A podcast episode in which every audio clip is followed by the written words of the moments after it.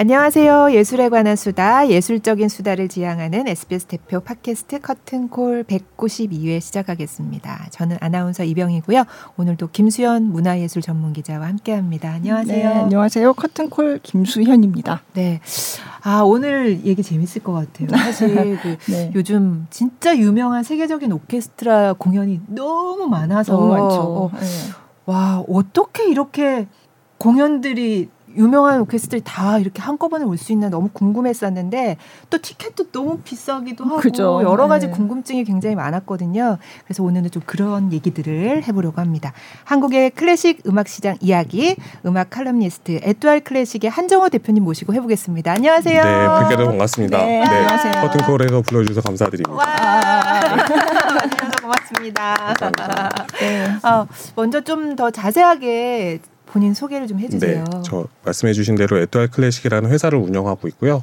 회사 운영한 지 이제 7년 정도 됐고, 저 제가 몸담고 있는 회사는 아티스트, 클래식 아티스트 매니지먼트를 먼저 음. 하고 있고, 그다음에 정책 자문을 지향 지, 지금도 진행하고 있습니다. 네. 그래서 정부나 여러 가지 예술재단이나 이제 애로사항들이 있을 때 제가 가서 이제 세미나나 보고서 같은 것들 작성하는 음. 것들을 병행하고 있고 아티스트 저희 클래식 아티스트들 많이 불러주셔서 커튼콜에는 익숙한 편입니다. 그리고 아. 저희 네, 발레 하는 이제 박세현 씨, 파리오페라 네. 발레단에 있는 박세현 네. 씨도 예, 커튼 콜에 출연해서 좋은 얘기들 나눠 네. 기억이 있습니다. 네, 네. 네. 네.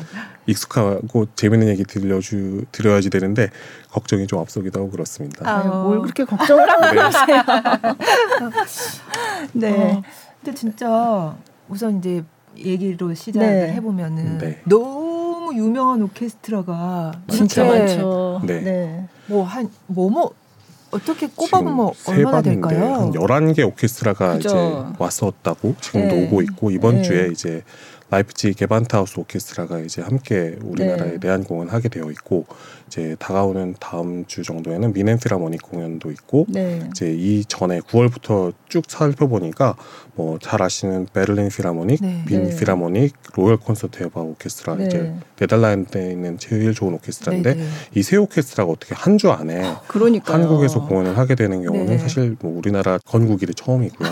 네. 한 주 안에 이렇게들 많이 몰리는 이유들에 대해서 이런 걸 별로 볼 수 없을 것 같아요. 없고요. 이제 이렇게 보이게 되는 것들은 일본 산토리홀에서는 가끔 있었던 일이긴 한데 아. 상하이에 있는 상하이 대국원이나 일본에서는 그런 경우가 있었는데 우리나라에서는 유독 이렇게 몰린 경우는 처음입니다. 예. 근데 이제 이 이유들을 이제 분석을 해보면 이제 많이 이제 코로나 때문에 막혀 있었기 때문에 예. 오케스트라들은 다 이제 돈을 벌기 위해서 아시아 음. 투어를 하게 되어 있는데 음. 네. 밀려있던 아시아 투어에 있는 수요들이 보통 2년, 3년마다 한 번씩 가게 된다는 것들이 몇 3년 정도 못 나왔기 네. 때문에 네.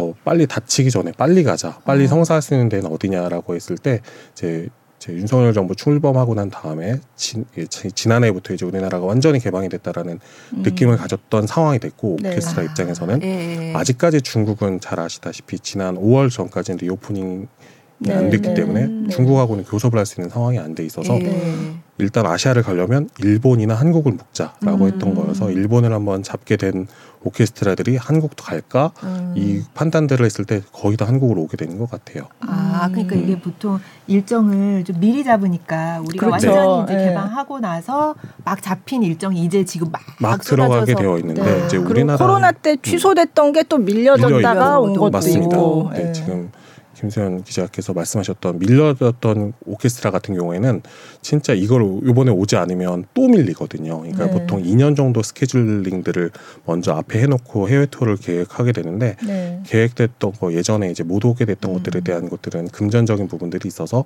우리가 해줘야겠다라는 약조들을 지켜야지 되는 음. 부분들이 있었고. 아. 이제 빈 필하모닉 같은 경우에는 이제 빈 필하모닉은 2000년대, 2020년대 계속 아시아에 나오게 했다고 이제 이미 이제 MOU를 우리나라에 있는 업체라고도 그렇죠. 체결을 했던 상황이어서 매년 아, 매년 하고 있어요. 맞습니다. 아, 2020년부터 뭐 네. 2027년 이 정도까지 아. 중국도 계속 가고 우리나라도 그러니까 오는 상황입니다. 갔었는데 왔다 네. 이러면서 갔는데 어, 네. 다음에도 갔네. 네. 어, 올해도 네. 오네 이러더라고요. 그 지휘자만 바뀌지 네. 아, 오케스트라는 바뀌는데 거기 상임 지휘자가 없으니까 맞습니다. 상임 지휘자가 없고 계속 아. 바뀌는 시스템이 시스템인데 요번에 어떤 투간 소키예프라는 음. 지휘자는 네. 이번에 사실 또 대타였거든요. 네. 프란츠 벨저 뫼스트라는 지휘자가 이제 병을 얻게 되면서 그 지휘자를 대타로 이제 음. 얻게 됐는데 너무 잘하는 지휘자이기 때문에 뭐 오케스트라 품질에 대해서는 전혀 문제가 없었는데 네. 네. 이제, 베를린 필하모닉이나 이제 로열 콘세르트헤바우 오케스트라 같은 경우는 협연자 협연자들을 네. 이렇게 이제 데리고 오게 됐거든요. 네. 우리나라에서 보통 아시아 투어를 하게 될 때 아시아 투어의 협연자 이렇게 한 명을 정해 두는 경우들이 많긴 한데 네. local이라고 이제 우리나라의 시장에 맞춰서 하는 경우들도 있기도 하고요. 그렇죠. 근데 이제 조성진 베를린 필하모닉 공연 같은 경우는 우리나라에서 이제 여러 번 어, 많이 이제 희망했던 분들도 예. 너무 많고 예전에 조성진이 랑랑 대타로 왔던 정, 네. 경우도 있었기 있었죠. 때문에 네. 베를린 필하모닉 입장에서는 사실 한 번 어려울 때 도, 어려울 때 자신들을 도와준 음. 고마운 존재이기도 해서 한 번 더 2020년도에 불렀었고 요번에 사실 세 번째 협연인데 음. 놀라운 소식이 딱 상주 음악가라고 맞아요. 네. 베를린 필의 상주 음악가라고 베를린 필하모닉의 상주 음악가가 한국인이 나온 거는 사실 진짜 쾌거입니다. 쇼팽 네. 콩쿠르가 워낙 좋은 성과이긴 하지만 네. 쇼팽 콩쿠르 winner들도 못 차지하는 거거든요. 네. 거기에 있는 사람의 완전히 일원이 됐다. 음, 거기는 네. 어, 음악가들과 함께 됐, 한 배를 정말 타게 음, 됐다라는 음, 거를 증명하는 자들을 이번 내한 공연 기자간담회에서 얘기를 해서 사실 한국이 이렇게 공연만 소비해주는 나라가 아니고 이렇게 중요한 소식들을 함께 나누고 음. 이 인적 자원들에 대해서 우리는 함께 상호 교류하고 있다라는 음. 것들을 증명하는 자리에서 이번 베를린 필하모닉은 네. 공연도 좋았지만 이 공연들을 만드는 형태들 그리고 음. 구성들 네. 관객분들의 수준들도 다 이제 예전보다는 훨씬 더 높아져서 네. 해외에 있는 연주자들이나 연주단체들이 이제 한국은 꼭 가서 이런 느낌 공유하고 싶다라는 음. 느낌들은 딱 음. 충만했던 지난주였던 것 같아요. 네. 네. 근데 지난주는 진짜 보니까 와 정말 심지어 로열 콘세르트헤바우 오케스트라하고 베를린 필하모니 오케스트라는 공연 날짜도 같았어요. 맞아요. 네, 네, 이게 겹쳤어요. 우리나라 서울의 시장을 네. 크기를 보여주는 내용들인데 네. 이제 보통 예전에 롯데 콘서트홀이 지어지기 전까지는 오케스트라 공연들을 보통 그 협약을 이제 진행을 하게 될 때 예술의 전당에서 꼭 하고 싶다라고 네. 넣었었거든요. 네. 예술의 전당의 공, 음향 조건이 다른 공연장보다 훨씬 낮기 때문에 네. 우리는 딱 그날 하고 싶다, 음, 음. 거기에 하고 싶다라고 하면 받아들여지고 대관을 받았는데 이렇게 날짜가 같게 되면 음. 공연을 원래 못 했었거든요. 네. 근데 롯데 콘서트홀에 대해서는 로열 콘서트 에바 오케스트라는 17년도에 2017년도에 한번 와서 이제 훌륭한 아, 음향 상태라는 네. 것들을 확인했기 때문에 거기 공연을 음. 이제 진행하더라도 전혀 문제가 음. 없었고 네. 그러니까 예술의 전당이 아니더라도 아니더라도 네. 이제 우리나라에서는 한국에서는 동시에 네. 동시간대에 여러 군데 하더라도 꽉꽉 찰 수 있는 음. 시장이다 이런 것들은 확인할 수 있던 자리 자리였습니다. 음. 네. 이건 정말 무슨 별들의 전쟁인가. 저는 어, 제가 한동안 계속 우리 지금 무슨 런던에 와 있어? 뭐 아니 뉴욕이야? 막 뭐 어디 무슨 유럽의 무슨 중심 문화 도시 네. 같은 그런 느낌으로 막 유럽에 있는 오케스트라들 막 엄청 오고 그러니까 어 이거는 정말 예전하고 달라지긴 음. 했구나 그런 생각이 들었는데 근데 이제 이런 오케스트라 내한공이 얘기하면 아까도 말씀하셨지만 아 표값은 왜 이렇게 비싸 음. 또 이런 얘기가 안 나올 수가 없잖아요. 이게 표값을 매기는 곳은 이제 보통 지금 이제 우리나라는 기획사라는 표현을 많이 그죠. 하게 되는데 네. 공연 수입사, 주최하는. 공연 네. 주최하는 측에서 이제 이 공연들을 네. 가격을 얼마를 매겨야지 수지 타산이 맞을까를 음. 이제 계산을 하게 되는데 사실 이게 티켓 가격만으로는 공연을 수입해오는 그 원가를 맞추는 거가 어렵다라는 네. 어, 악단들이 꽤 많고요. 베를린. 필하모닉, 빈필하모닉, 네. 다 로열 콘서트 해바우는 암만 뭐 지금 형성된 가격으로 네. 음, 다 메고디래도 사실 벽자만 면하더라도 좋겠다. 이 정도 수준인 것들은 이제 이미 미디어에서도 많이 알려졌기 네. 때문에 되었는데 네. 이제 가격을 어떻게 형성하느냐가 이제 음. 이제 고민해야 되는 부분인 음, 것 같아요. 음. 그러니까 도저히 55만 원으로 나는 베를린 필하모닉 못 보겠다라고 하는 분들이 55만 원. 베를린 필이 이번에 55만, 55만 원이었거든요. 그리고 음. 어, 빈 필이 48만 원이었나요? 네. 네. 지금 라이프치히 게반트하우스 오케스트라가 38만 원 정도. 네. 보통 네. 이제 40만 원, 50만 원 정도 넘어가게 되면 네. 사실 두 사람이 한 명 보기에는 어려운 가격이 두 사람이 되고요. 같이 가면 거의 100만 원, 네, 100만 원 돈이 되는데 R석을 본다면 맞아요. 근데 오페라는 해외에 있는 오페라들은 뭐 메트 오페라든가 그런 가격들이 현지 가격으로도 형성이 되는데 아. 오케스트라 공연들은 사실 조금 민주주의를 지향하는 부분들이 많기도 하고 네. 다 다량으로 공연을 많이 볼 수 있게 네. 낮은 가격들도 형성하게 되어 있기 마련이긴 한데 55만 원으로 된 것들은 한번 점검은 해봐야지 되는 음. 상황이라고 저는 음. 보는데요. 음. 어떤 부분이냐면 일본에서 지금 똑같은 공연 물론 이제 조성진 협연이 빠지긴 했는데 일본에서는 공연이 40만 원이었어요. 네. 최고 네. 가격이 우리 돈으로 환산을 하게 되면 한 우리나라로 네. 치면 한 15만 원 정도 비싸거든요. 네. 물론 경제 규모에는 차이들도 일본이 뭐 크다라고 하는 분들도 계시긴 한데 근데 이게 사실은 아무리 높은 가격을 매기더라도 조성진 씨 협연이면은 티켓을 구매하겠다라는 수요들이 없었으면 음. 이 가격을 매기지 쉽지 않았을 네. 거라고 생각을 해요. 그러니까 왜냐하면 조성진 씨 이전에 조성진은 2017년에 랑랑 대신으로 오긴 했지만 음. 베를린 필하모닉 공연을 2회를 우리나라에서 예술연당에서 했을 때 가격을 절대로 두 번 다 매진을 못 시켰던 게 한국 시장이었거든요. 음. 그게 협연자인 탓이 없고 그냥 오케스트라에 대한 가치들만 인정해서 우리가 소비를 했다라고 하면 뭐 베를린 필하모닉이 일본은 더 자주 갔으니까 한국에 올 때마다 이런 이런 가격들이 어느 정도 형성이 됐겠다 싶은데 55만 원을 한꺼번에 이렇게 낼 수 있는 분들은 사실 어, 이번에는 조성진을 꼭 베를린 필하모닉으로 보고 싶다라는 팬분들이 한꺼번에 이렇게 몇 분 안에 음. 매진을 하는 사례들은 사실 일본이나 이제 중국에도 없고 우리나라에만 있는 현 상황이긴 한데 그게 이제 베를린 필하모닉으로 봤을 때 이 정말 세계 최고에 있는 오케스트라들을 볼 수 있는 합당한 가격인가에 대해서는 한번 저희가 공연도 끝났으니까 한번 생각은 해봐야지 될 것 같아요. 음. 물론 이제 그 오케스트라를 주최 주최한 측에서는 어, 수지를 맞추기 위해서는 최소한 기업 협찬도 받아야지 되고 이번에는 음. 자동차 그룹에서 아마 받았을 거라고 나와 있기도 하게 되어 있는데 아마 적자를 면, 면하기 위해서 여러 가지 방법들을 쓰는 것들은 음. 저희들이 존중을 하긴 하는데 일반 관객들이 특히 이제 음악도들 같은 경우에는 이제 정말 베를린 필라모닉 공연 보는 거가 교과서이기도 하거든요. 예. 볼수 있는 가격들이 사실 조성진 협연 때문에 어, 이렇게 참전한다고 보통 표현을 하거든요. 음. 티켓, 티켓 전쟁에 참전한다. 참전. 네. 참전에 거의 실패. 예, 참전하게 된 다음에 실패하게 네. 되어 있거든요. 이 부분들은 한번 저희가 차제 한번 음. 어, 조성진 공연뿐만 아니라 좋은 공연들을 어, 디지털 소외계층도 그렇지만 이렇게 꼭 봐야 된다라고 음. 생각하는 우리의 그 그룹들에 대해서는 좀 배려하는 부분들이 금액도 포함해서 한번 음. 고려할 때가 아닌가 싶습니다. 음. 그 이유가 일본 같은 경우에 보니까 이제 오케스트라 리허설이라도 이렇게 네. 오픈을 해서 음, 네. 많이 보여주게 되어 있거든요. 소외계층도 그렇고 네. 음악하는 학생들한테도 그렇고 이게 네. 어, 분명히 방법들도 마련해 볼 수 있긴 한데 어. 지금 상태에서 워낙 오케스트라도 많이 왔기도 했고 오케스트라 활동들 중간에 이렇게 기왕 매진이 된 공연들에 대해서 부가적인 굳이, activity를 예. 굳이 해야지 네, 되는가 이런 예. 고민들도 분명히 있을 거거든요. 음. 이 부분들 한번 점검해봐야 되지 않나 싶습니다. 음.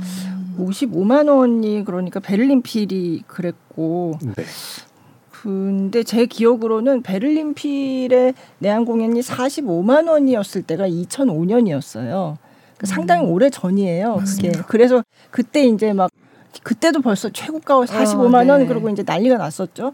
근데 그때도 여러 기사가 그렇게 해도 수지는 못 맞춘다였어요. 음. 근데 그 45만 원이라는 그 선이 약간 심리적인 저지선처럼 돼가지고 상당히 오랫동안, 오랫동안. 예, 그 45만 원이 음. 유지가 됐다가 작년인가 그러니까 빈필이 48만 원을 받으면서 음. 그게 45만 원이 한 번 깨졌어요. 예. 맞아요. 예. 최 그거 비교적 음. 최근의 일이에요. 네.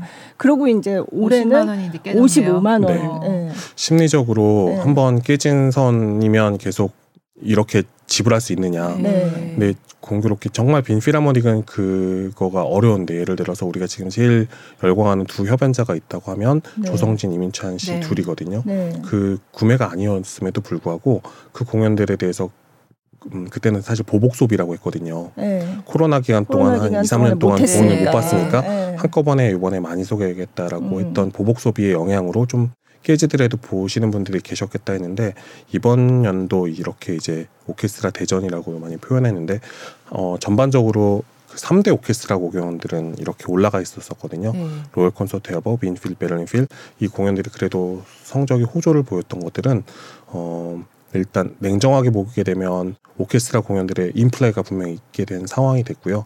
우리가 이렇게 공연을 보는 층들이 어 우리의 경제 수준에 비해서는 꽤 소비를 많이 하시는 분들이 공연에서도 오케스트라 소비를 활발히 하는구나라고 음. 보여지는데 이게 지표가 지방 공연으로 조금 더 펼쳐보게 된다면 사실 로열 콘서테버나 빈필, 베른필은 지방 공연을 하지는 않았거든요. 네. 서울 공연만 이렇게 되어 있었지 네. 지방 공연장에서는 사실 어 조성진, 이민찬 씨 협연 이외에 다른 공연들이 많이 했을 때 사실 그 지방 공연 소비자들이 그렇게 많은 경제적인 투자를 거기에 네. 많이 하느냐 네. 그 부분들을 한번 이번에 같이 네. 점검해 볼 필요가 있는 것 같아요. 그렇게 많이 성적이 좋지는 않거든요. 아. 티켓 스코어라고 보통 하는데 네. 이제 그 부분들이 전반적으로 봤을 때 우리나라의 전체적인 양의 네. 그 신장인가 이 부분에 대해서는 한번 이번에 11월, 12월 공연까지 한번 다 지켜본 다음에 음. 한번 가격 설정에 대해서는 한번 고민 같이 해봐야 되지 않나 싶습니다. 네.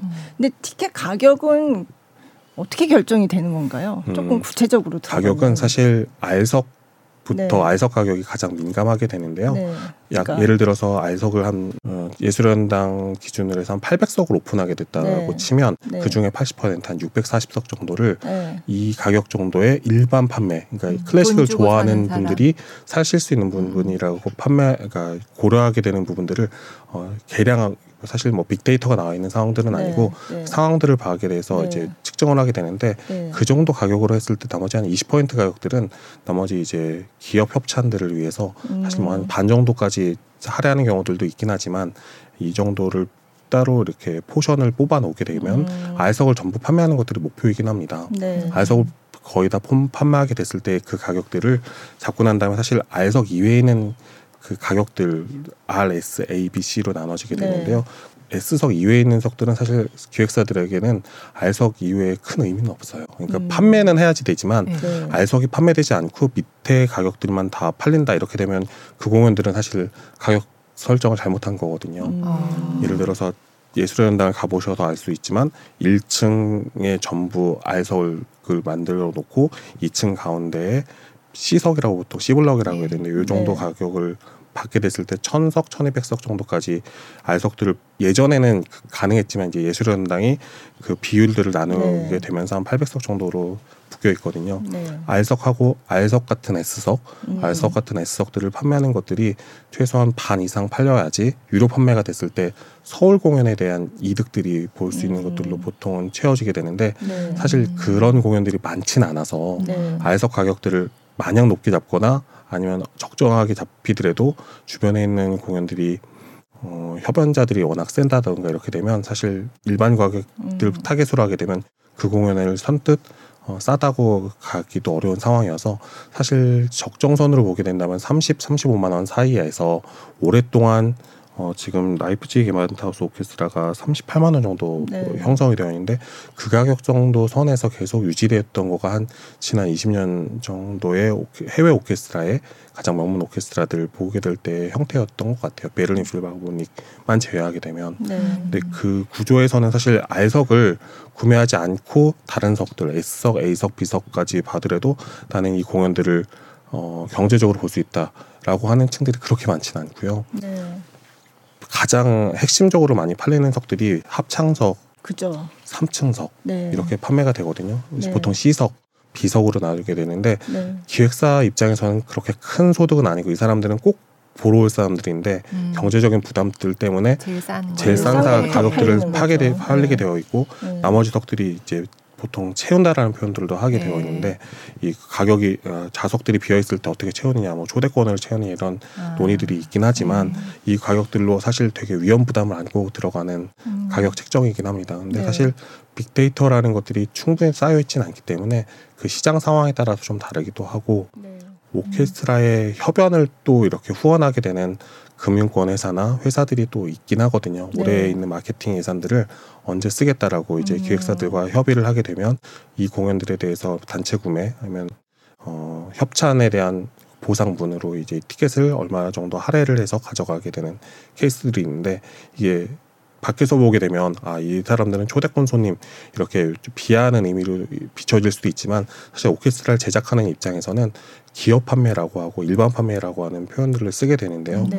기업 판매, 일반 판매가 다 적절하게 이루어졌을 때 오케스트라 공연들을 수입해 왔을 때 딱 그 적정선 마진이 맞게 되는 부분들이 있어서 네. 사실 알석 부분들에 대해서는 김수영 기자 말씀하신 30만 원, 40만 원 선에서 계속 왔다 갔다 하는 흐름들은 계속 이어질 것 같습니다. 음. 근데 그런 얘기들은 많이 하더라고요. 지금 코로나 이후에 굉장히 제작 비용이 올라갔다. 어.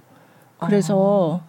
그 전보다 이게 높이 올라갈 수밖에 없다. 지금 뭐 항공료, 뭐 항공료. 예, 화물, 화물 이런 게 굉장히 많이 부분이 올랐다. 진짜 많이 올라갔습니다. 네. 근데 아. 사실 음, 제가 봤을 때는 엄밀하게 보면 정상화된 것 같아요. 그러니까 음. 예전에는 화물들이 네. 예전에 그렇게 오케스트라 화물들에 대해서 이제 여러 가지 물류업체들이 과금했던 것들이 상당한 일반적인 화물들에 비해서는 싼 가격들이었다고 아, 비춰져요. 네. 그러니까 왜냐면 이 가격들이 왜 높아졌다라고 어, 국내에 있는 아니면 일본에 있는 프로모터들이 왜 원성을 싸게 되느냐. 왜냐면 예전에 가격들이 되게 낮게 책정되어 있었기 때문에 이게 높아지더라도 큰 부담이 없지 않겠느냐라고 보는 이제 해외에 있는 업체들이 꽤 많은데 그 부분들은 사실 항공료, 항공료 부분들이 훨씬 더 많고요. 네. 항공료의 여객 부담들이 지금 네, 지금 네. 우크라이나 러시아 전쟁 이후에 네. 일단 유럽을 왔다 갔다 하는 항공편들이 많지 않고 제한된 좌석들을 선점을 해야 되는 부분들이 있기 때문에 예전에는 항공이 많았기 때문에 이거를 올려 다니더라도 그렇게 항공비가 많이 들지는 않았거든요. 여객비가. 네. 여객비는 여객비가 훨씬 많이 올라갔고 음. 그리고 이제 개런티는요? 개런티는 개런티는 사실 이 부분이 가장 중요하다고 네. 보여지는데요. 이제 개런티는 어 아시아에서 이제 이렇게 오케스트라가 일반적인 투어를 나게 될 때 한 2주 정도 최대 2주 정도를 본거지를 비우고 네. 다시 돌아가게 마련이거든요. 보통 너무 뭐 오래되면은 네. 본거지에서도 불만이 있으니까 네. 최대 10회 공연 정도까지를 음. 만들어 놓는 것들이 네. 체력적으로 가능할 텐데 네. 한국이 6회까지 가능하다라고 본 거는 얼마 되지는 않습니다. 네. 네, 한국은 6회까지 된다라고 하게 되면 사실 공연을 지금까지 계속 아시아 투어에서 가장 많은 개런티를 지불했던 데는 중국이었거든요. 음, 네.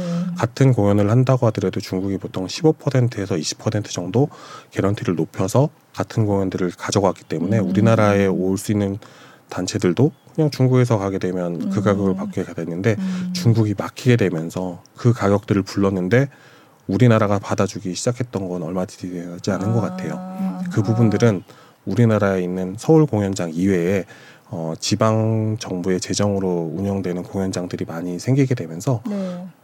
공연을 계속 발생시킬 수 있는 투어를 만들 수 있는 기본적으로 공연을 사줄 수 있는 음. 네. 공연장들이 많이 늘어났다는 효과인 음. 상황이거든요. 근데 네. 예전에는 사실 이 역할을 일본이 했습니다. 그죠. 일본이 네. 이제 도쿄에서 공연 두 번, 도쿄에서 사실 공연 한 네 번 정도 하고 오사카, 나고야, 네. 삿포로, 후쿠오카 이렇게 공연하게 되면 아까 얘기했던 한국 한국을 네. 두번 정도 들어갈까 이렇게 되면 네. 완전히 일본에 있는 기획사나 영국에 있는 매니지먼트 입장에서 투어 매니지먼트 입장에서 보면 한국은 그냥 후쿠오카랑 똑같은 거거든요. 그냥 네. 도쿄 들렀을 때 동선에 음. 따라서 한번 들어가는 음. 나라로 시자, 나라 단위 시장이 아니고 그냥 네. 일본에 묶인 권역이라고 음. 보여졌는데 일본이 2011년에 이제 대지진이 일어나고 난 다음에 일본이 재해 복구 예산들을 많이 투입하면서 2011년부터 한 15년까지 그 해외 오케스트라가 되게 주춤했었습니다. 네. 수입이. 네, 음. 딱그 시점 때 중국이 정말 네 굴기를 해서 굴기를 해서 네. 정말 네 김성 기자 중국에 계셨을 텐데 중국의 1선, 2선, 3선 도시들이 정말로 오케스트라 공연들을 초, 초 초대하는 거가 시의 그 quality를 어. 나타내는 증명이었거든요. 공연들을 너무 많이 네. 데려가다 보니까 우리나라는 거기에서 중국에서 오는 것들을 데려갈 수 있는 한 지역으로 묶였던 음. 거 2010년대 중반이었다고 치면 코로나를 딱 겪고 난 다음에 일본은 어, 오케스트라가 예전같이 그렇게 여섯 일곱 여덟 번을 한꺼번에 만드는 것들에 대한 수요들은 많이 줄어들었고 quality 있는 공연들은 그렇게 하게 되는데 예전같이 그렇게 막 유럽에서 음. 온다고 많이 하진 않거든요. 딱 그 역할을 지금 우리나라. 2020년대 이후에는 이제 한국이 담당하고 있습니다. 네. 과도기라고 보여진다고 봐요. 음. 중국에서는 2010년도에 이제 엑스포 상하이 엑스포를 하게 되면서 어느 정도 인프라를 구축을, 구축을 했기 때문에 소프트웨어를 채워나갔던 시기가 네. 10년 정도 지났고 이제부터는 자신네들의 컨텐츠에 조금 더 눈을 돌리는 와중에 그 해외 오케스트라들은 중국이 안 받아주니까 일본이나 한국을 가야지 되는데 지금 상태에서는 어, 서울 이외에 있는 공연장들에서 어, 대구 콘서트 네, 하우스도 하우스. 있고 네. 아티센터 인천도 있고 여러 군데에서 음. 해외 오케스트라들이 정말 좋은 어쿠스틱에서 공연을 음. 잘했다라는 입소문들이 퍼지니까 한국을 가면 거길 가자.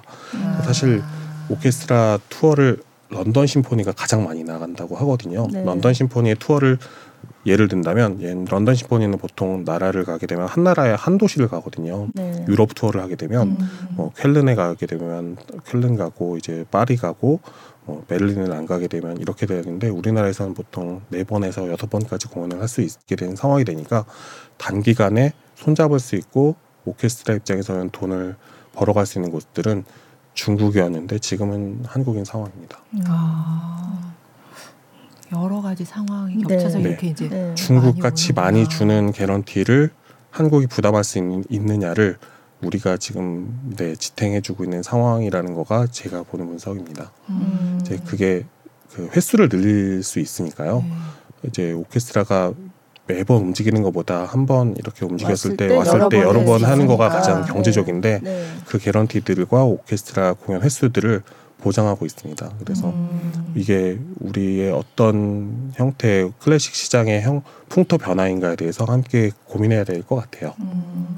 근데 예전에 이제 저 개인적으로 생각해 보면 이렇게 뜨문뜨문 유명한 오케스트라가 왔을 때는 돈을 모아 모아서 음, 적금 깨듯이 이렇게 해가지고 가고 그랬는데 갑자기 너무 많이 어, 이것도 가고 싶고 저거 다 갈 수는 없잖아요. 그죠. 이렇게 비싼 거 그래서 이 많은 공연들이 괜찮았을까? 다 손님이 꽉꽉. 들어찼을까? 네, 이제 서울 공연들 보게 될 때 어떻게 이제 이게 공연이 잘 팔리느냐를 보통 이제 애호가분들이 판별하냐면 티켓 사이트가 있- 있잖아요. 뭐 네. 인터파크도 있고 각 공연장에서 하는 파크들 가게 되면 일주일 전 정도부터 이렇게 티켓 사이트들에 남아 있는 좌석들을 보게 되면 아까 알석의 가장 핵심적인 자리들이 1층에 있는 좌, 좌석들이거든요.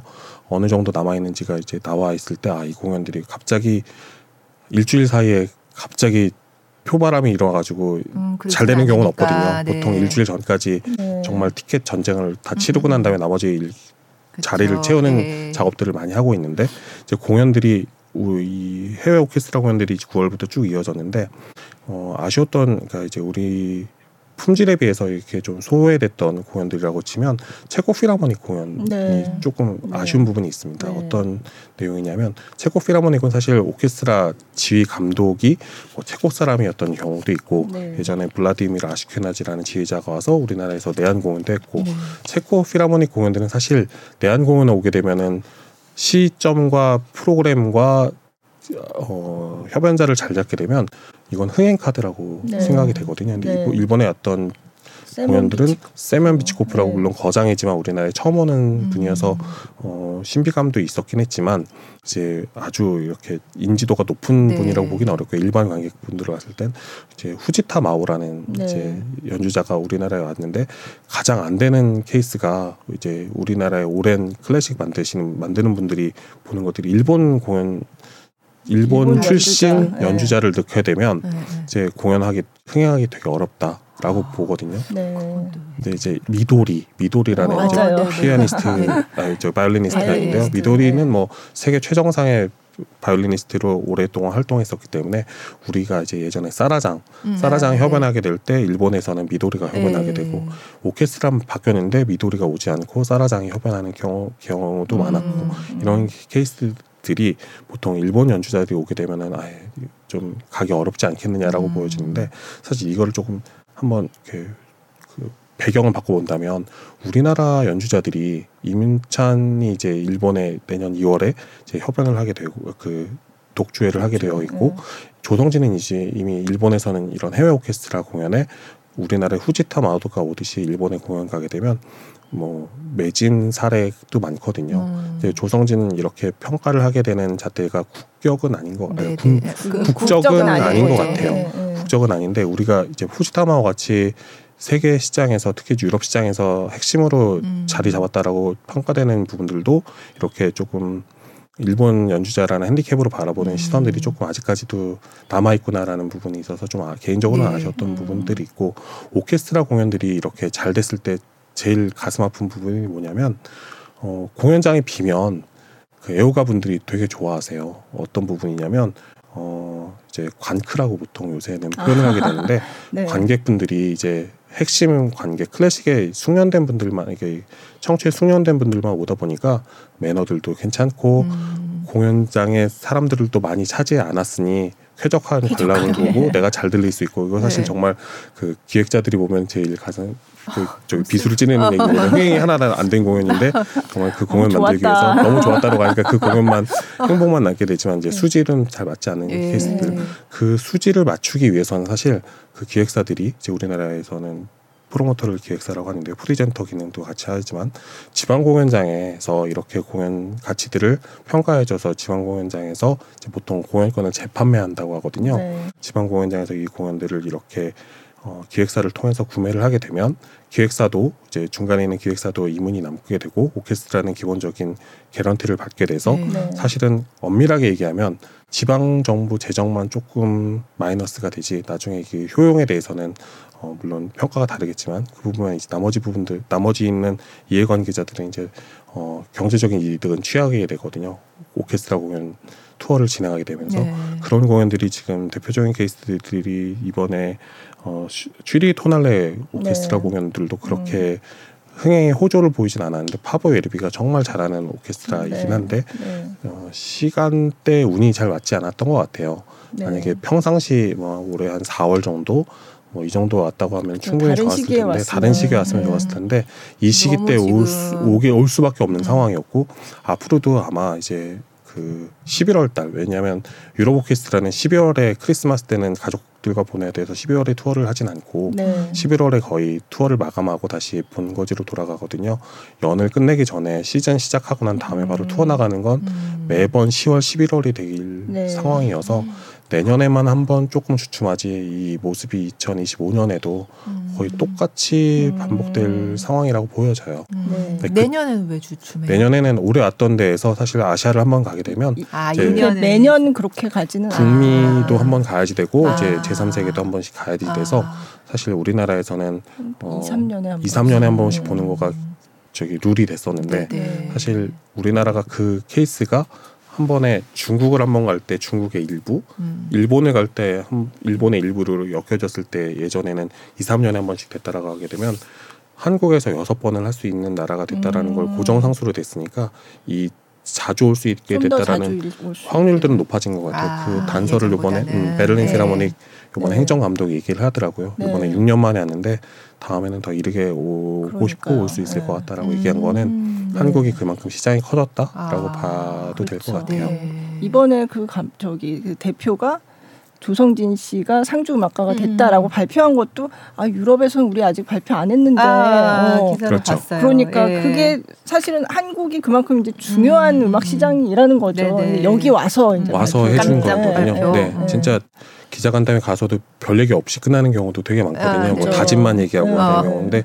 되게 중요한 뉴스인데 음. 이렇게 던져주는 거가 그러니까요. 우리가 의미 있는 시장, 특히 이제 조성진과 연결된 것들은 정말 그 돈과 관련된 사업들이 음. 되게 많거든요. 네. 아, 베를린 필하모닉은 도이치 그라모폰하고도 작업을 예전에 많이 했지만 네. 지금은 또 독립적으로도 많이 작업하거든요. 음. 지금 조성진은 디지 아티스트인데 그쵸. 디지 아스트와 함께 협업을 하게 될 때 이런 생산 결과 공연뿐만 아니라 이런 뭐 음. 디지털 음. 공연물이라든가 아니면 스트리밍이라든가 이런 네. 것들에 대해서 더 펼치겠다라는 포부를 음. 아시아 그러니까 이게 뭐 아시아인으로는 미츠고 우치다 이후에 두 번째라고 하는데 사실 한국 조성진이 처음이라고 그러니까 이 조성진처럼 이렇게 현지에서 이렇게 얘기해 주는 건 처음인 것 같아요. 예전에 네. 랑랑이나 윤딜이나 뭐 계약 같은 경우가 진행이 됐다고 하더라도 중국에서 이런 발표를 하고 그러진 않았거든요. 음. 그만큼 우리나라에서 시장을 평가하는 것들에 대한 그 신호들은 계속 정말 음. 유럽에서는 과거와 달리 한국을 네.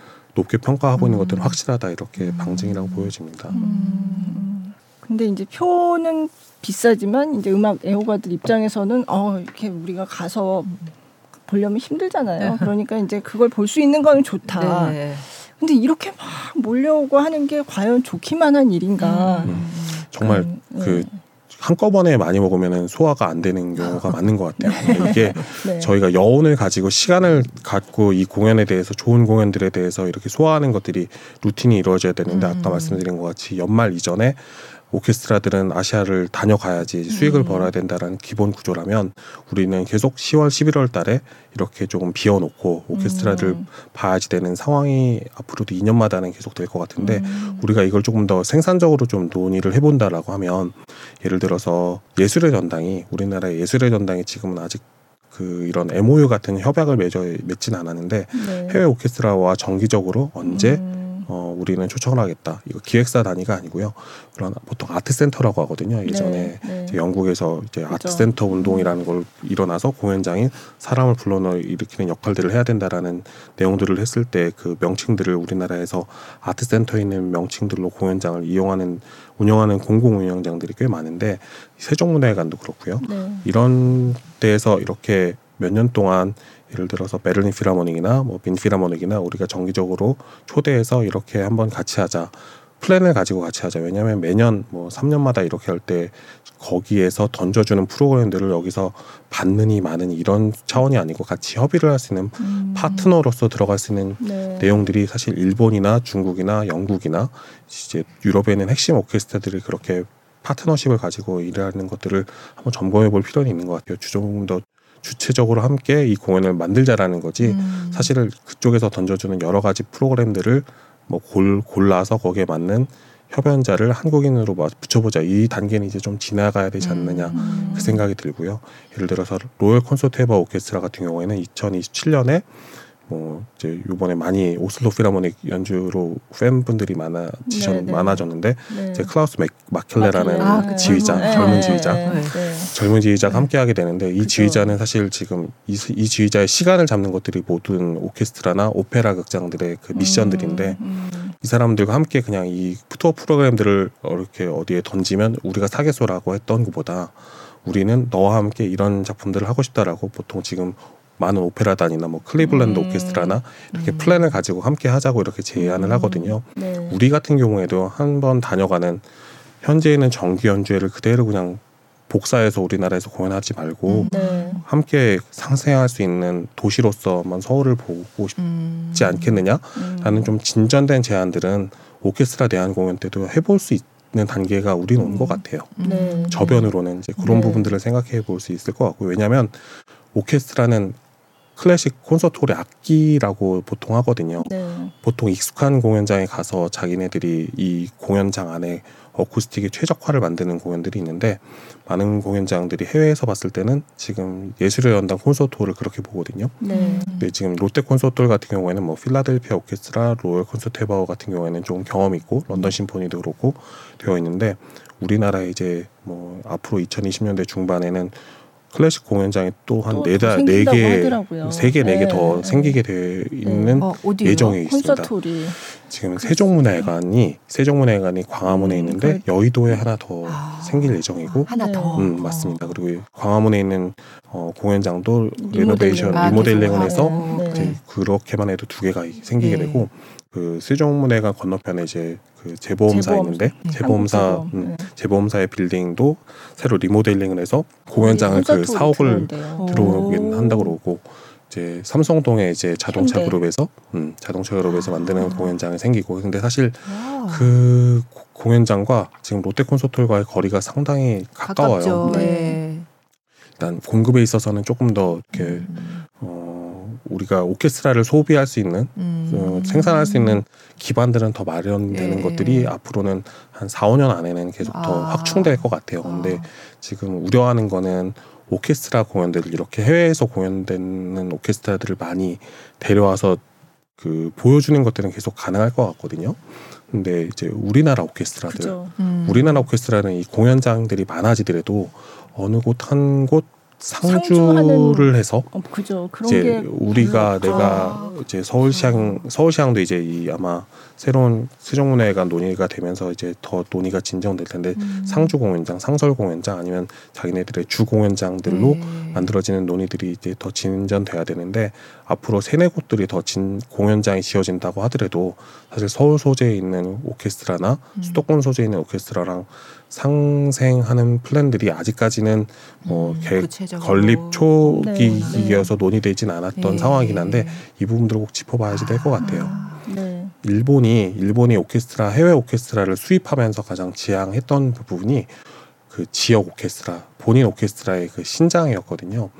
양적 신장뿐만 아니라 질적으로 이제 좋은 공연장에서 산토리홀이나 뭐 가와사키 뮤자 홀이라든가 이런 데에서 어제는 바이른 방송공연악단이 하게 되면 오늘은 도쿄 심포니가 공연하고 음. NHK 공연악단을 보게 되고 이 공연들에 대한 소비를 계속 진작시킬 수 있게 그 시장들을 만들어 놓을 테니 공연장은 오케스트라에 배려를 해야지 된다라는 합의들은 이제 이루어진 지는 한 40년 넘는 음. 상황으로 진전이 되는데 우리는 이제 아직까지도 예술연당이랑 국립심포니랑 관계가 그렇게 상생 관계라고 보긴 어렵고요. 그러니까 네. 이제 부천 필하모닉, 부천 지금 음. 부천 콘서트홀이 새로 지어졌는데 이제 막 실험 단계에 들어가는 것 같아요.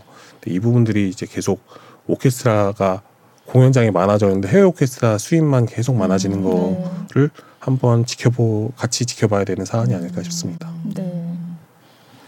그러니까요. 아까 지방 그 공연장이 이제 재정을 오케스트라 공연 이런 해외 오케스트라도 음. 초청할 수 있는 상황이 됐다고 하셨는데 네. 여기다가 돈을 쓰고 나면 음. 이를테면 지방에도 오케스트라들이 있고 음. 지방에 다른 이제 기획 공연을 할 수도 음. 있는데 이제 여기다 몰빵을 하고 나면 음. 사실 다른 공연을 하기가 좀 어렵지 네. 않을까 그런 생각이 드네요. 정말 네. 한정된 자원으로 어떤 네. 선택을 하느냐가 어. 중요한데 거의 모든 선택이 예산을 갖고 있을 때 이제 보통 기획팀장님, 음. 관장님 이런 분들이 이제 주도를 하고 결정을 하게 되는데 어, 이 지역에서 그래도 이 공연들을 한번 봐야 되지 않겠느냐라고 네. 판단을 해서 이제 서울에서 하는 좋은 공연들을 데려가는 케이스들인데 이제 보통 그 케이스들도 요새는 많이 주그 선구안들이 많이 좁혀지신 좁혀진 게 이제 이민찬 공연, 조성진 공연에 대한 어, 지방 공연이면 우리가 돈을 어떻게라도 마련해서 음. 써서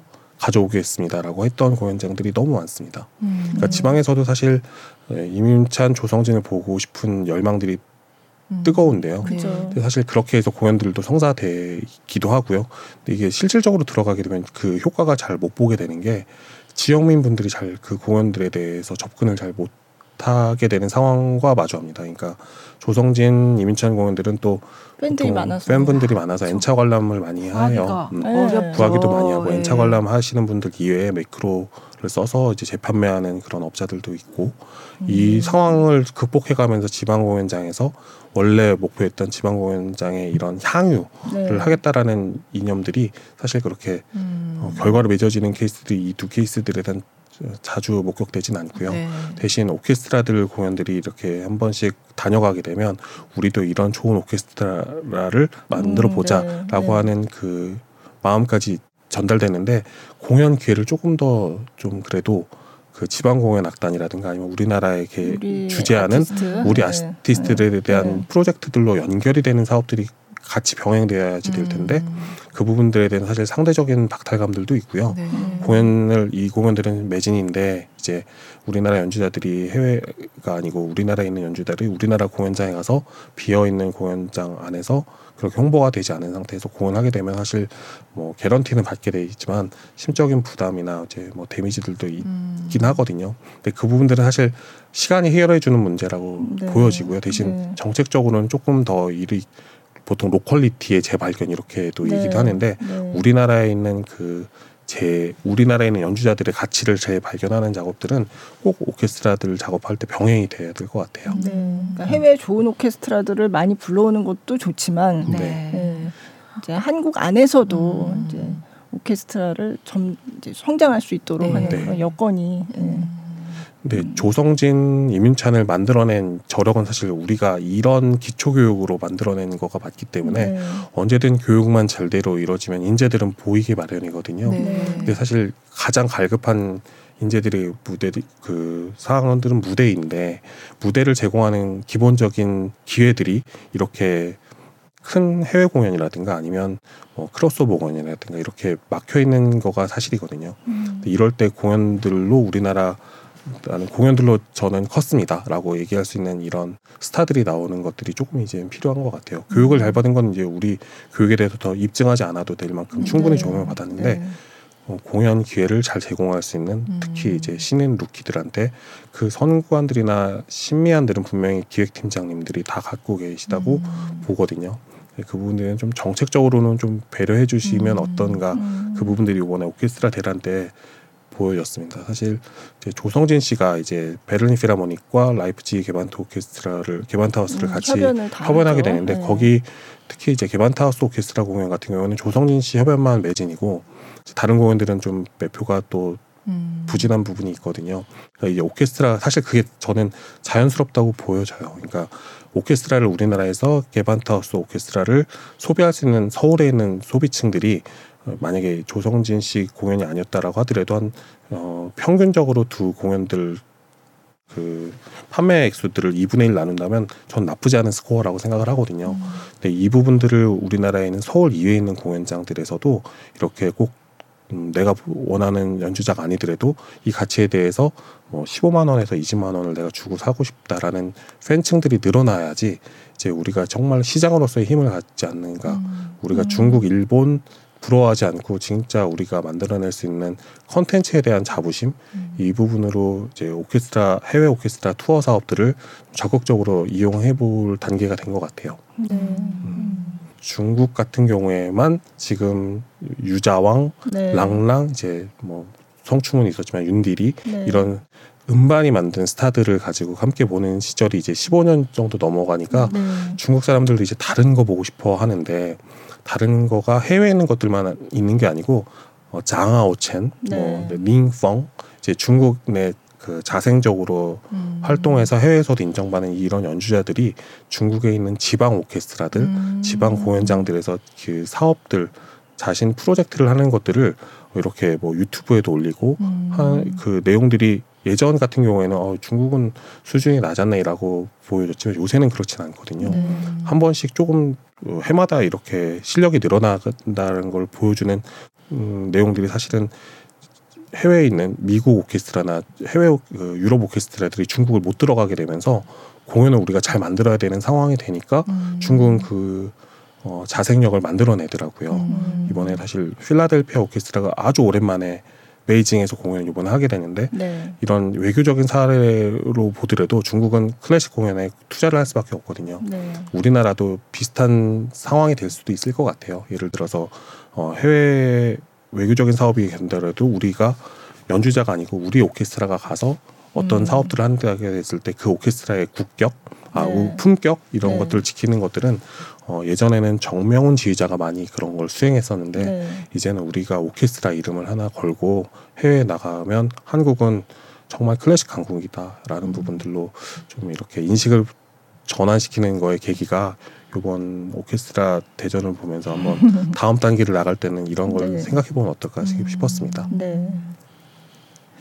근데 그래도 클래식 음악 시장이 좀 커지긴 한 것 같죠. 진짜. 맞습니다. 네. 클래식이라고 했을 때 예전에는 클래식 좋아하시는 분들, 그러니까 네. 음반을 좋아하거나 뭐 도이치 크라우폰이나 이렇게 좋아하시고 어 신문에서 보던 사라장, 장안나 네, 네. 이렇게는 공연들에만 호응하셨던 분들이 사실은 이제 mz 세대도 있고 네. 또그 실버 세대들이 경제력이 늘어나게 맞아요. 되면서 네. 다양한 층들로 그러니까 다양하게 몰두하는 그 아티스트들이 늘어나게 되면서 확실히 시장이 커졌다라는 것들은 수치로도 네. 증명이 됩니다. 네. 이제 코피스라고 이제 예술경영지원센터에서 네. 계속 통합 그 통합 전산망에서 네. 확인을 하게 되는 수치를 보게 되더라도 네.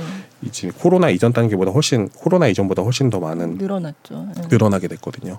이제 이게 좀그 수치상의 일부 맹점을 제외하면 어떤 맹점이 있냐면 사실 아직까지도 이제 아카이브용 공연이라고 하는데 이제 음. 귀곡 독주회라고도 하거든요. 네. 그 공연들이 횟수가 늘어나긴 했지만 사실 시장으로서는 공, 도, 돈이 그렇게 도는 건 아니고 내부 경제라고 보여지고 아, 네. 대신 우리나라의 서울 주재하는 서울에서 공연을 이제 신청해서 신청 대관을 해서 상업용 공연으로 늘어나는 공연들이 사실 성악 공연에서 꽤 많이 어, 스타 그러니까 새로운 팬들이 유입된 것들을 느낄 수 있습니다. 음. 성악 공연들이 분명히 그 이제 포레스텔라라든가 음. 이제 이런 크로스오버 팀들이 크로스오버 분명히 들어왔는데 네, 네. 크로스오버 팀들이 왔던 분 왔던 내용들 중에서 클래식 공연들을 하게 될 때 그 공연장에 방문, 방문하게 됐던 그 분들이 사실 성악 공연들, 오페라 공연들이나 뮤지컬 공연들 똑같이 많이 가게 되시거든요. 네. 사실 전반적으로 이 층들은 이전에는 전혀 네. 클래식 공연에 잡히지 않았던 분들인데 음, 네. 이분들은 정말 신규 유입이 맞습니다. 음. 그리고 아, 조성진 씨, 이민찬 씨를 연호하는 팬들도 분명히 많이 늘어났고 대신 기존에 있는 이제 그 클래식 안에서만의 스타분들이 이제 상대적으로는 사실 그렇게 볼륨이 커지지는 않았지만 상대적으로는 예전의 위상을 갖고 있지 않은 부분들은 분명히 보여지는 게 있긴 하거든요. 근데 사실 우리는 클래식계가 새로운 스타들이 계속 출연해서 양쪽으로 늘는 것들은 건강하게 보여지고요. 대신 해외 스타들이나 해외에 있는 공연장들, 아, 공연 그 연주 단체들과 국내에 있는 연주 단체들, 연주 단체나 연주자들을 이렇게 어, 등급화해서 우리는 음. 낮은 단계를 본다라고 하는 어, 그런 인식들을 조금 중간 매개자들과 공연장들에서 음. 조금 이렇게 지금 탈색하는 부분들이 필요하다 이렇게 보여집니다. 네. 사실 요번에 이제 가을철에 이렇게 잇따라 찾아오고 있는 이 오케스트라들을 보면 다 굉장히 뭐 개성도 다르고 그렇지만 굉장히 실력을 인정받는 오케스트라들이긴 한데 가끔 이제 보면 그냥 해외 오케스트라라는 이유로 그냥 음, 음. 오는 음. 그런 공연들도 없지 않아요. 네. 네. 그 네. 이유가 이제 아까 지방 공연장의 그 기획팀장들이 써야지 되는 소요들 네. 예산 소요들이 있거든요. 그러니까 이 예산에 네. 우리가 갖고 있는 예산은 이 정도입니다. 음. 이 정도 예산에 맞춰줄 수 있는 해외 오케스트라면 좋겠어요라고 네. 했을 네. 때 사실 큰 서울 공연장에서 이 오케스트라로 흥행할 수 있을까라고 음. 의심되는 공연 단체들이 이제 우리나라 지방 투어를 꽤 많이 진행하는 경우들이 있거든요. 아. 그러니까 가격을 맞춰서 사실 네. 중간에 있는 중간 중개업자들은 어 마진 이익 마진 그러니까 네. 사주는 거와 개런티 사이에 있는 차액을 취하면 충분히 이 사업들은 어, 음, 어, 들어갈 수 있는 부분이 있으니까 네. 이게 사실은 엄밀하게 얘기해서는 지방 공연 재정을 가지고 음. 어그 적절치 않은 네. 적절치 않은 어, 실력에 있는 해외 단체가 이제 부를 축적하는 상황이라고 보여지긴 하지만 네. 이걸 좀 건전하게 보게 된다면 어, 지방 공연에서 사실 이거를 할 때 이 지방 공연 이 우리 공연장에 있는 신인 아티스트는 이 사람입니다. 이 사람한테 그래도 기회를 좀 주십시오라고 한꺼번 한 번이라도 기회를 주, 협연 기회를 마련한다던가 아, 네. 이렇게 돼서 조금이라도 음악을 내적으로 성숙할 수 있는 기회를 네. 제공하게 된다면 음, 이 투자는 괜찮은데. 그래도 의미가 있을 네. 것 같거든요. 네. 근데 그렇지 않고 사실 가격에 맞춰서 음, 음, 음. 오는 것들은 이제는 조금 더 점점 네. 줄어들어야 되지 않나 싶습니다. 아, 네. 네. 그죠. 그래서 가끔 보면 아니 뭐 굳이 이거를 해외 오케스트라라고 음. 비싼 돈을 주고 봐야 되나 그냥 국내 오케스트라 보는 게 더 낫지 않나 이런 생각이 들 때도 가끔 어, 있기는 네. 했거든요. 예전엔 사대주의라고 했는데 사실 네. 우리 연주자들 연주 단체의 능력들이 늘어나고 특히 정명훈 서울시장 이후에는 서울시장의 평가들에 대해서도 뭐 호흡 호흡 부분들이 다 판별할 수 있을 만큼 어, 신미안들이 갖춰 있다 보니까 네. 우리 연주 단체들이 주도적으로 어, 해외 연주자와 함께하는 프로젝트들도 그렇죠. 우리가 네. 많이 제작을 네. 해서 우리 상품을 만들 수 있거든요. 네. 서울시장이 잠시 힘들었던 거가 이제 코로나 기간 동안 이 사업들을 뭐 이안 보스트리치나 음. 뭐 하르덴 베리에르라고 트럼펫 네, 네. 연주자랑 하게 되는데 이제 입국 과정이 좀 제대로 음, 제대로 네, 못했거든요. 네, 그 부분이 어떤 자생적으로 오케스트라가 국적과 관계없이 실력 있는 사람들과 함께 좋은 컨텐츠를 만드는 음. 그 근거지가 서울이다라는 걸 증명하는 거로 네. 저는 봅니다. 근데 네. 이게 어, 지방 공연 단체나 지방 연주 단체에서도 그 문호를 뭐 해외에 있는 연주자나 우리나라에 있는 연주자나 골고루 만들어서 이렇게 대표 상품이다라고 할 수 있는 기회들이 그래도 오지 않을까 싶은 생각이 듭니다. 네. 네. 우리나라 연주자들이 보통 이제 해외에서 활동하면서 우리나라에서도 활동을 병행하고 네. 해외에서 주재하거나 이제 우리나라에서 어 살면서 이제 연주들을 수행해 갈때 가장 큰 괴리감이 어떤 게 느껴지냐면 해외에서 받는 개런티보다 훨씬 낮은 개런티에 우리나라 공연장에 들어가야지 되는 음. 우리나라에 계신 연주자들이 꽤 많습니다. 아, 어떤 그래요? 어떤 경우냐면 이제 루키 보통 신인들을 네, 루키라고 네. 표현하는 루, 루키들이 이제 공연 무대들이 어 아쉽다 보니까 어느 정도 가격에 이제 공연을 들어가자라고 했던 그 대부분에 있는 공연 단체들이 공립이나 국공립 지방자치단체에서 네. 운영하는 단체들의 공연들의 첫 번째 공연들을 하게 되는데 그 개런티들이 어느 어느 정도가 형성이 되어 있다라고 네. 보여지면 예를 들어서 뭐 2년 3년 후에 다시 공연을 한다고 했을 때도 그 가격에서 크게 벗어나진 않거든요. 음. 근데 그게 이제 좀 실력을 인정받고 유명해졌는데 해외에서 활동을 해서 뭐 콩쿠르도 우승하고 아. 해외에서 어떤 업적을 얻게 돼서 음. 객관적으로도 가격이 좀 인상이 돼야 되고 어. 해외에서 받는 거에 비슷한 가격도 좀 받아야 될것 같고 음. 라는 판단이 들 때도 사실 우리나라에 있는 많은 조례들이 음. 지방자치단체에 있는 조례들이 한꺼번에 이 연주자들이 어, 다음 연주에 왔을 때 어느 정도 올라가는 인상폭에 대해서도 제재를 아. 하는 흐름들이 있습니다. 그런 예. 지방자치단체나 의회들이 감시를 하게 될 때 이런 뭐 지방교향악단이나 연주단체에서도 그 합당하게 올렸던 이유에 대해서 항상 어, 설명을 해야지 되는 부담들이 있고요. 음. 이것들은 사실 우리나라가 지방자치단체, 지방자치제를 시도 시행하면서 의도하지 않았던 그런 역효과인 것 같아요. 아. 연주자들이 어느 정도 평가를 받고 어느 정도 줘야지 된다라는 것들에 대한 합의들은 사실 공연 전문가들이나 공연 네. 이해관계자들이 이 정도 가격으로 하고 있습니다를 어, 책정해서 주는 것들이 맞긴 한데 네. 본의 아니게 우리나라에서 디스카운트 이제 어. 연주자를 하게 됐을 때 처음에 이 가격을 받았으니까 더 올리기 어렵다라는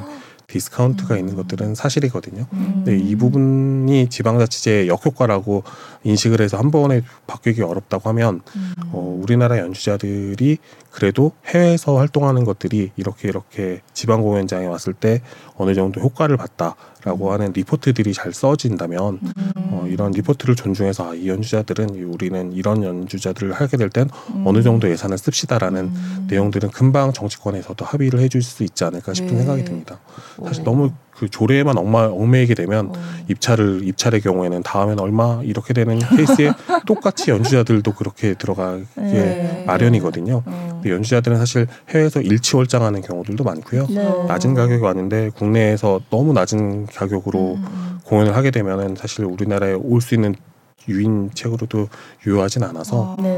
그 해외 오케스트라에 투입하는 거에 조금이라도 좀 관심을 아, 가지면 우리나라 연주자들이 지방에서 정말 활발하게 음, 음, 음. 활동할 수 있는 여건은 그래도 마련될 수 있지 않을까 싶습니다. 네. 아, 그 처음 책정된 가격이 되게 음. 중요하구나. 네. 음.